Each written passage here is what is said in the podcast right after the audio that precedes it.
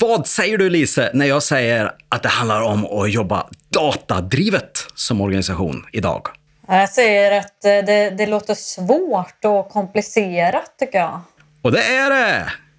Eller? Kanske? Ja, jag skulle vilja få reda på mer om vad det egentligen handlar om. Vad tror du att det handlar om då? Jag tror att det handlar om att eh, ta beslut utifrån statistik och analys. Kanske det. Ja, vem vet? Ska vi inte ta och ringa upp någon som verkligen vet istället för att vi ska gissa som glada amatörer här? Ja, det tror jag vi får göra. Vi ringer en livlina helt enkelt. Yes!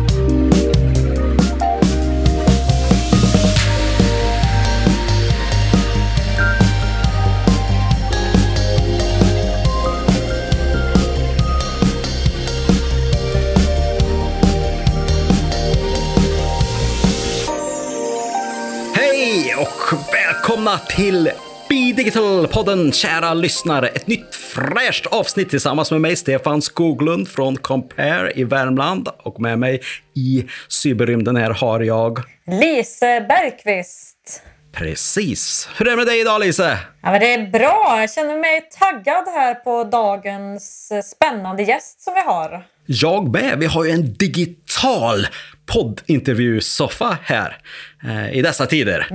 Så jag tänkte att vi ska ringa upp någon som är expert på datadriven organisation. Ah, eller vad säger man? Datadrivet arbetssätt eller hur man, hur man jobbar med data helt enkelt. Ja, och Vad, vad är det egentligen? Och vad innebär det att jobba med data och att jobba datadrivet som så många pratar om är viktigt? Och hur kan man som litet företag använda data i sin verksamhet? Det här är inte bara något för stora företag utan även små företag. Och eh, kanske då även som entreprenör, att man har en idé eller att man jobbar någonstans och vill utveckla en ny tjänst. Det finns många möjligheter att jobba med data idag, så det ska det bli kul att djupa i här. Ja, Så vi tar och ringer upp Fredrik Svensson på Compare-företaget Red Pill Lean Pro. Hej Fredrik! Hur är läget? Hej Stefan, det är bra tycker jag. Eh, Det är ju en pandemi som rasar omkring oss men jag sitter här hemma på mitt hemmakontor och jobbar. Har byggt upp en liten studio för att vara tillgänglig digitalt då, som man är nu för tiden. Så att jag trivs ganska bra, måste jag säga.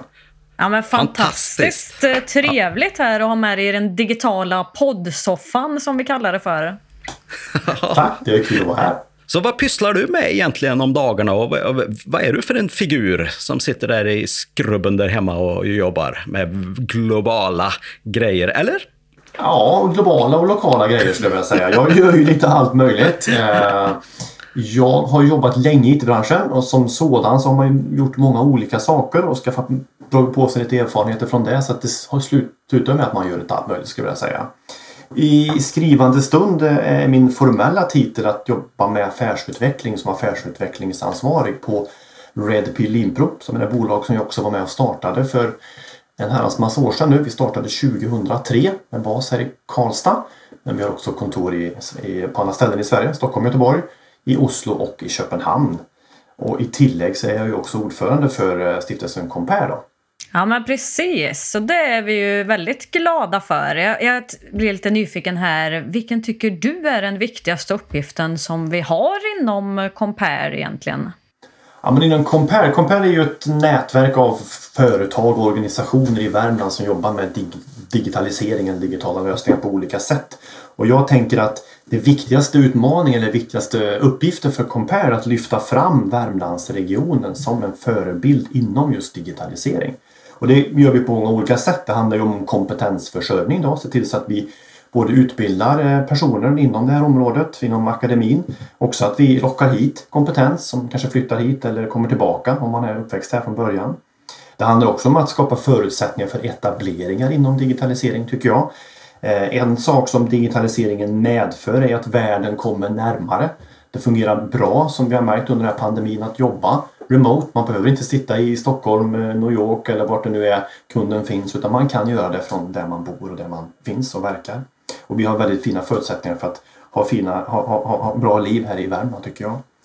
Eh, och sen tänker jag också att det ska handla om att skapa de här förutsättningarna för att vara ledande inom digitalisering. Det handlar om att knyta samman den regionala industrin, Eh, tillverkande industri, processindustri som finns här i Värmland med digital kompetens. Det handlar om att knyta samman hälso och sjukvård, akademi och så vidare för att se till så att vi skapar en bild och, och, och, och se till så att vi i Värmland är den här ledande förebilden inom just digitalisering.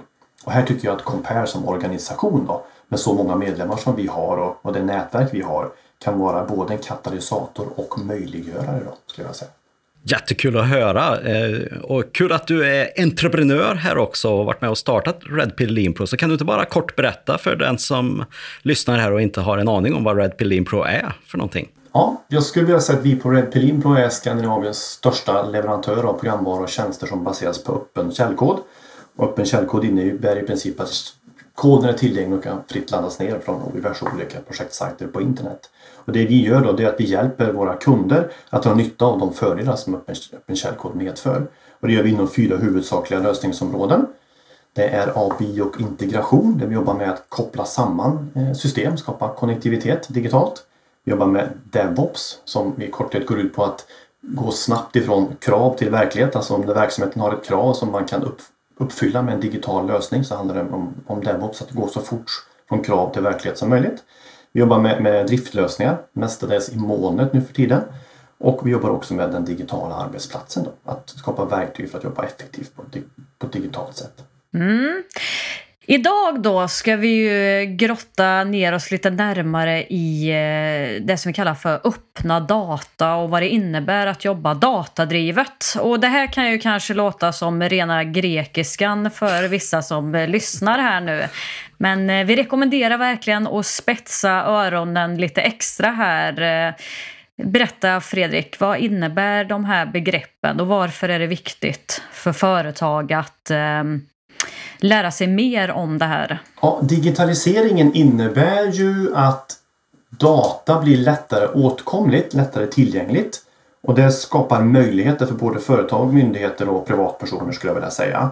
Vi har ju redan sett hur diverse olika e-handelssajter, sociala medieaktörer som Google och Facebook och andra drar nytta av den data och, och de saker vi gör på internet. Eh, som till exempel att eh, ge mig eh, annonser om saker som de tycker att jag ska köpa baserat på mina sökningar på internet. Eller det kan till och med vara så att min fru har gjort sökningar på internet och, och, och så kommer det upp artiklar eller annonser som föreslår att jag ska köpa saker till henne. Och det är då ett tecken på hur eh, stora aktörer använder data helt enkelt. Och det här är ju data som finns tillgänglig och, och kan användas på olika sätt. Då. Eh, och det här gäller även för företag då, som, som har kanske kunder eh, inom, inom, som inte är konsumenter så att säga som, som du och jag utan även business to business då, man pratar om företag till företagsförsäljning. Och det som jag tror att många redan vet och har insett sedan länge är att värdekedjan idag sträcker sig långt utanför verksamhetens gränser. Eh, och med hjälp av öppen data och integration av data så kan man knyta samarbetspartners och kunder närmare sig. Man kan göra det lättare för sina kunder att hitta information och fatta köpbeslut. Eh, och man kan också säga att digitaliseringen och tillgång till data skapar massor av nya möjligheter och minskar avstånd. Eh, man kan hitta information på nya ställen. Och tittar man till exempel inom industrin då, där kunden kanske förr fanns hos grannkommunen så kan kunden idag eller i framtiden finnas någon helt annanstans i landet och kanske också i Europa eller andra delar av världen. Så att digitaliseringen och tillgång till data eh, gör att världen kommer närmre kan man säga. Det är en sådan effekt man kan se. Då.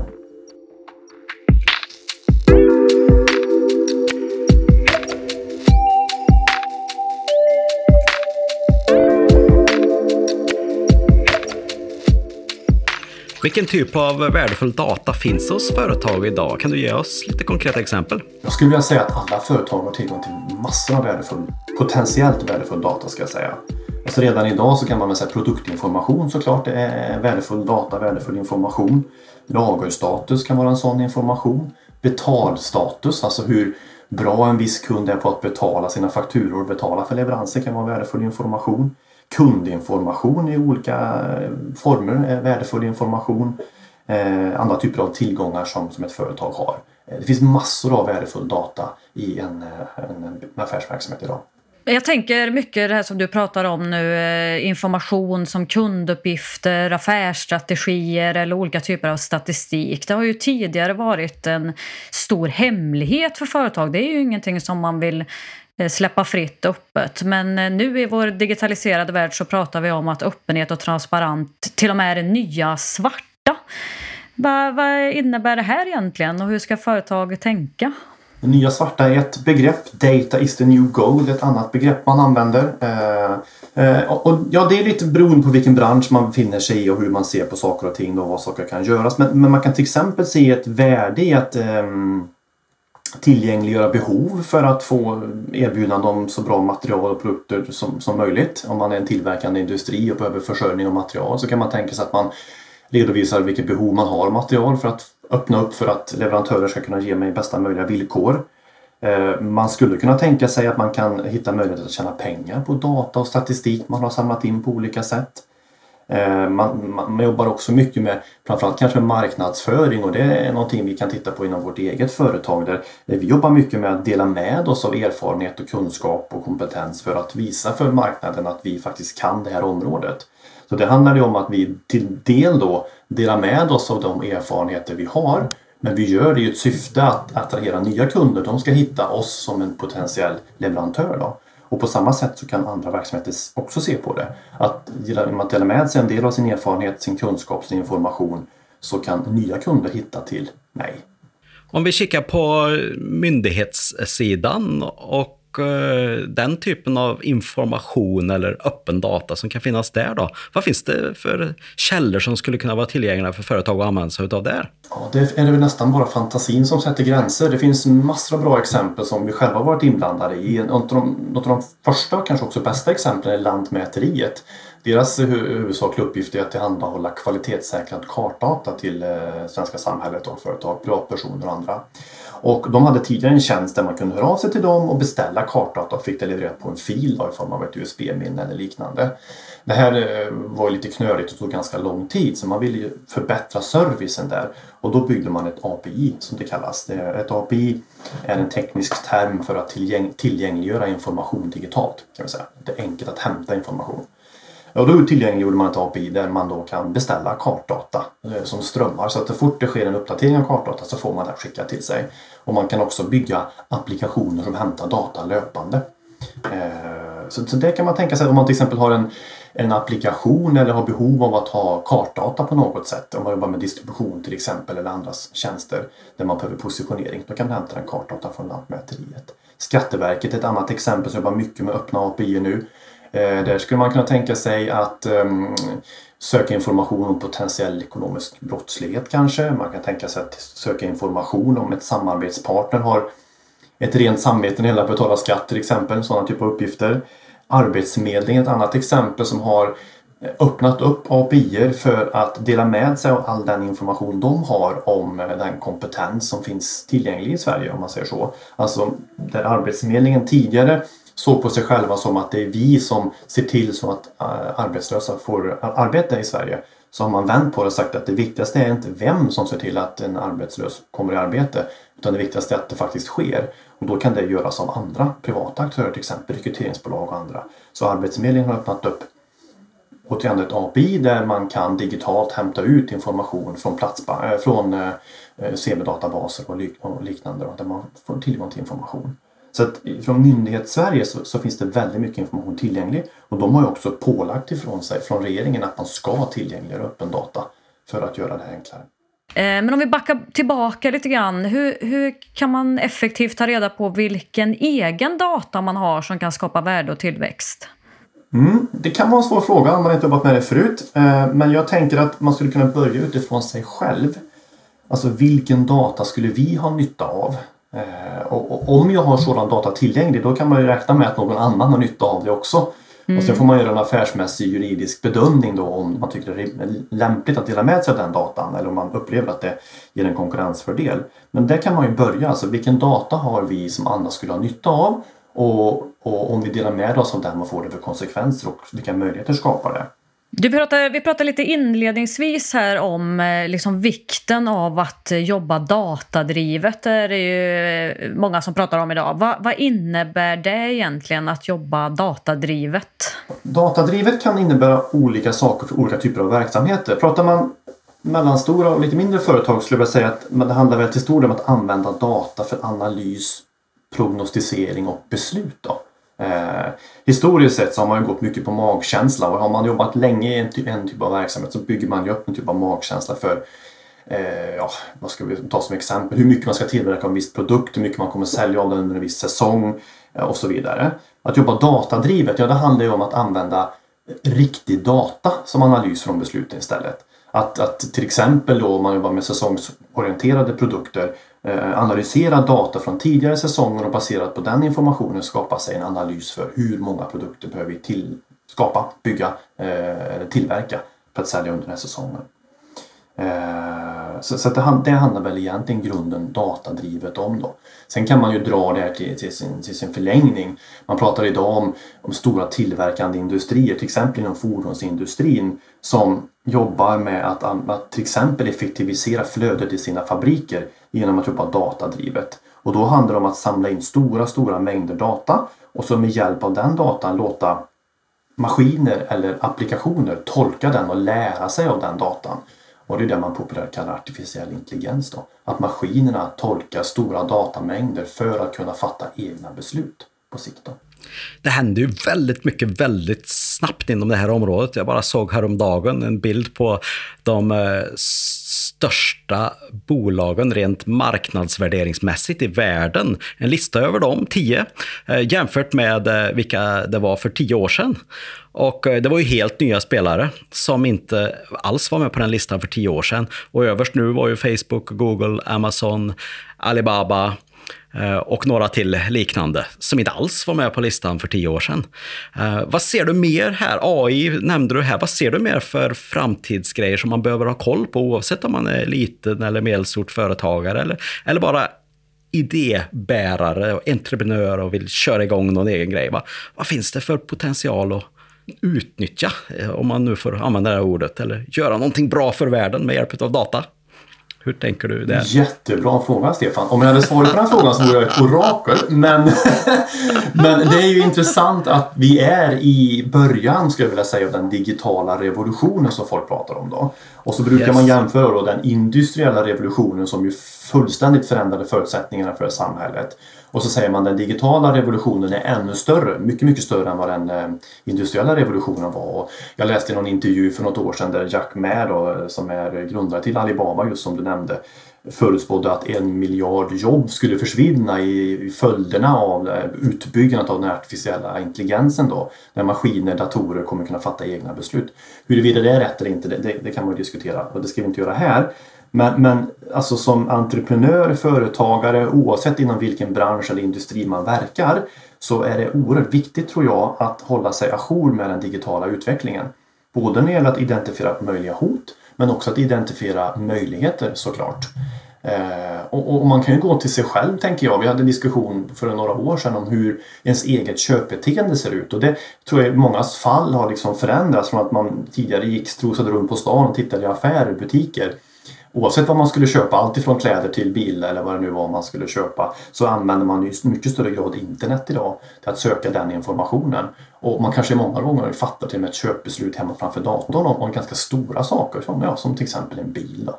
Här ser vi till exempel att Volvo är på väg i den riktningen. Man avslutar nu samarbetet med Bilia som är deras största återförsäljare och går mer emot att man ska som konsument kan köpa sin bil på internet istället. Eh, så, så en, det är en tydlig trend som, som alla företagare tror jag måste anpassa sig till oavsett vilken typ av produkt man säljer.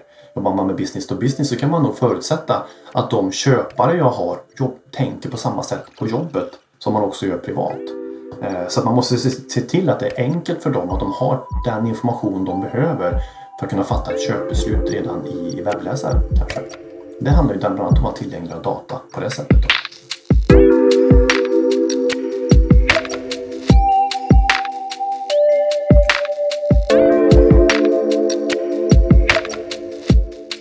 Men jag tänker då, vad, vad, krävs det egentligen av en eh, organisation och av ledare och medarbetare för att kunna jobba på det här viset? Mm. Ja, men det handlar ju då om affärsutveckling tycker jag. Det handlar om att se saker på ett nytt sätt. Det handlar när det om att jobba datadrivet så handlar det ju både om att ha en effektiv datainsamling då. Att man ser till att man samlar in data på ett effektivt sätt och samlar den. Och det kan ju i första steget handla om att integrera olika systemlösningar. I många mindre företag så skulle jag kunna tänka mig att man har eh, lite grann av, av öar av information. Man har sitt produktionssystem, man har sitt affärssystem, man har kanske sitt CRM eller kundvårdssystem och inte alltid kommunicerar dem med varandra. Det kan vara en väldigt bra början för att skaffa sig det man brukar kalla en 360 graders vy över kunderna då. Eh, deras interaktion med företaget. Och sen handlar det om att börja tänka på ja, men vilken information har vi tillgänglig och hur ska vi tillgängliggöra den för våra befintliga och potentiellt nya kunder eh, så att de hittar den på rätt sätt då, för rätt roll. Ja, det, det, krävs väl en del för all del. Det krävs lite affärsutveckling och det krävs också att man tänker att det här är i första hand ett affärsutvecklingsprojekt, inte ett tekniskt eller digitalt projekt. Det kommer kanske som en följd då av att vi tänker att vi vill tillgängliggöra mer produktinformation på internet. Vi vill göra den sökbar så att potentiella kunder hittar oss lättare. Ja, det är det som är då behovet eller det vi vill göra och sen kanske det krävs en teknisk digital lösning för att uppnå det. Men det är som sagt en konsekvens av den affärsutvecklingen. Jag tycker det är ett väldigt bra sätt att komma igång som du beskriver här och kika på de affärsmässiga möjligheterna först och sen kika på tekniken. Är det sant det att ah, man kan lösa mesta tekniken? Eh, det, det, fixar sig, det grejar sig, det går, men man måste ju veta vad man ska göra och varför och så vidare. Håller du med om det? Det håller jag med om, eh, Stefan. Absolut. Man måste titta på vad, vad är målsättningen med det här initiativet? Vad vill vi göra? Och baserat på det så, så skapar man kanske en liten strategi då. Okay, det här vill vi uppnå. Man, man driver ett litet förändringsarbete för det handlar kanske om det också. Eh, och i det förändringsarbetet så är det viktigt att göra rätt. Då. Man behöver kanske identifiera någon person som, eh, eller ett litet team som, som driver den här förändringen. Då.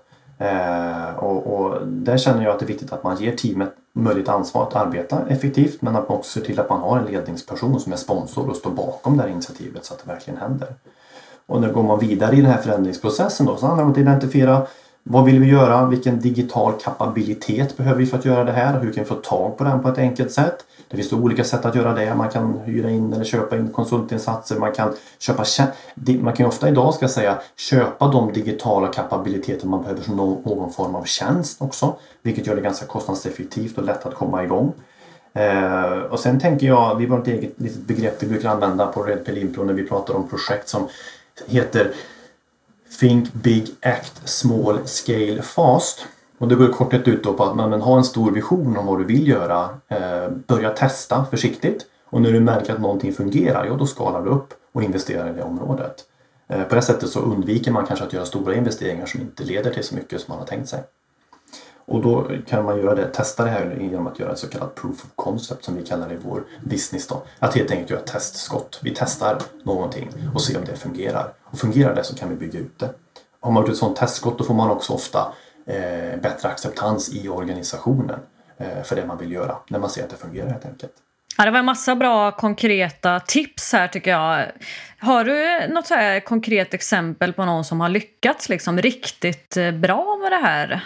Ja, men jag, jag, tänker faktiskt på eh, här i Värmland så har vi ju Tixter som ett bolag som, som faktiskt jobbar med att eh, erbjuda en tjänst som baseras på att de tillgängliggör data från diverse olika eventarrangörer. Då. Det är ju inom både sport och, och, och eh, nöje och så vidare. Va? Så de har ju byggt en tjänst som egentligen bara bygger på att de tillgängliggör information som finns hos andra. Eh, och tillför dem ett värde till den informationen med sin tjänst. Det tycker jag är ett bra exempel på ett företag som faktiskt är lokalt också. Och byggt en affärsidé runt eh, öppen, i någon mån öppen data. Jättekul att eh, du nämner ett Arvika-företag tycker jag såklart som exempel här. Mm. ja, och om jag inte ja. minns helt fel så har vi faktiskt Tixter som ett case på Be Digital-sajten. Så där kan man faktiskt läsa mer om eh, vad de har gjort och vilken nytta det har gett för dem och deras kunder. Så det är spännande. Har du något annat du skulle vilja tillägga utifrån den här diskussionen, Fredrik? Ja, nej, men jag tänker så här. Alla eh, företagare och organisationer här eh, borde tänka på eh, sin, sin öppen data eller kommunikations eller integrationsstrategi. Så jag har några konkreta råd för att komma igång då. Och då skulle jag säga att skapa en strategi för hur du förhåller dig till öppen data, tillgänglighet av information och integrera information. Se till så att den strategin är alignad som vi säger, eller passar ihop med företagets övergripande strategi. Se till så att det inte är ett teknikprojekt utan ett verksamhets eller förändringsprojekt för verksamheten. Eh, och som följd av det förändringsprojektet, titta på vilken digital kapabilitet du behöver och hitta bra sätt att få tag på den. Och se det som ett affärsutvecklings förändringsprojekt och inte ett teknikprojekt. Avslutningsvis, vilken är din absoluta personliga favoritapp? Oj, min personliga favoritapp, Stefan. Ja, eh, jag, är, jag är ju färgad av, av mitt företags och yrkesliv, entreprenör som jag är. Så jag, när jag klickar igång min telefon så klickar jag gärna igång eh, LinkedIn-appen och ser vad som har hänt inom, inom min kontaktsvärld för sista tiden. Trå, tråkigt men, men så, så, sånt är mitt liv. Helt okej okay app. Det är okej. Okay, absolut. Tack. Ja, det är helt okej. Okay. Ja. Ja, det var kul att höra. Ja, Lisa, har du någon mer fundering eller fråga? Nej, jag tänker, jag är lite nyfiken på vad ser du här nu då inför 2021 när vi närmar oss slutet på 2020? Ja, 2020 har ju som alla vet varit ett väldigt speciellt år. Jag tänker ändå att man ska försöka se möjligheter i, i, i eländet som har varit. Vi hoppas ju såklart att det första som sker är att man lyckas producera ett vaccin och distribuera det till så många som möjligt så att pandemin klingar av fortare än, än snart. Eh, det, man, det, kan man önska sig. Eh, men jag tänker också att den här pandemin har ju skapat liksom möjligheter. Då. Vi, vi, för oss, jag bor själv i Värmland, vi, vi, vi, har jobbat remote länge. Vi har slagits för att jobba från den plats där vi bor men ändå kunna leverera digitala lösningar till omvärlden. Eh, framförallt i mitt fall Skandinavien men även till världen i övrigt. Och jag hoppas och tror att eh, den här pandemin har drivit på digitaliseringen ytterligare. Så att det kommer att vara möjligt inom kort eh, eh, att, att leva och bo där man vill, eh, jobba digitalt, eh, få jobba med riktigt roliga intressanta utvecklingsprojekt eh, oavsett vart man bor. Så jag tänker att pandemin kanske blir en motvikt till den urbanisering vi har sett tidigare eh, där vi har mer och mer människor som flyttar från landsbygden till storstaden och vi kanske ser som en följd av att vi nu har visat att det fungerar bra att arbeta remote kommer i framtiden eh, se mer människor som flyttar kanske från städerna och bor i landsbygden. Eh, det ser jag som en möjlighet med den här pandemin. Ja, och det tycker jag knyter ihop säcken på ett väldigt fint sätt med vad du inledde med här och alla fantastiska möjligheter och företag som finns i Värmland. Och det är vi ju superglada för. Det är vi. Verkligen. Men stort tack för att du hade möjlighet att vara med i Be Digital-podden, Fredrik. Det var riktigt kul. Tack så mycket, det var roligt att vara här. Om, om man nu är nyfiken på dig och, och komma i kontakt med dig, hur gör man då? ja, det allra enklaste är ju att gå in på Red Pill Impros eh, hemsida. Där hittar man mina kontaktuppgifter, men man kan såklart också skicka ett eh, ett e-postmeddelande direkt till mig och det gör man på fredrik.svensson redpill-linpro www.linkedin.com. Eller LinkedIn. Eller via LinkedIn såklart. det finns ju också. Ja, vad bra. Då så, då kan vi avsluta tycker jag. Tack så mycket. Det Tack så mycket. Ha det bra.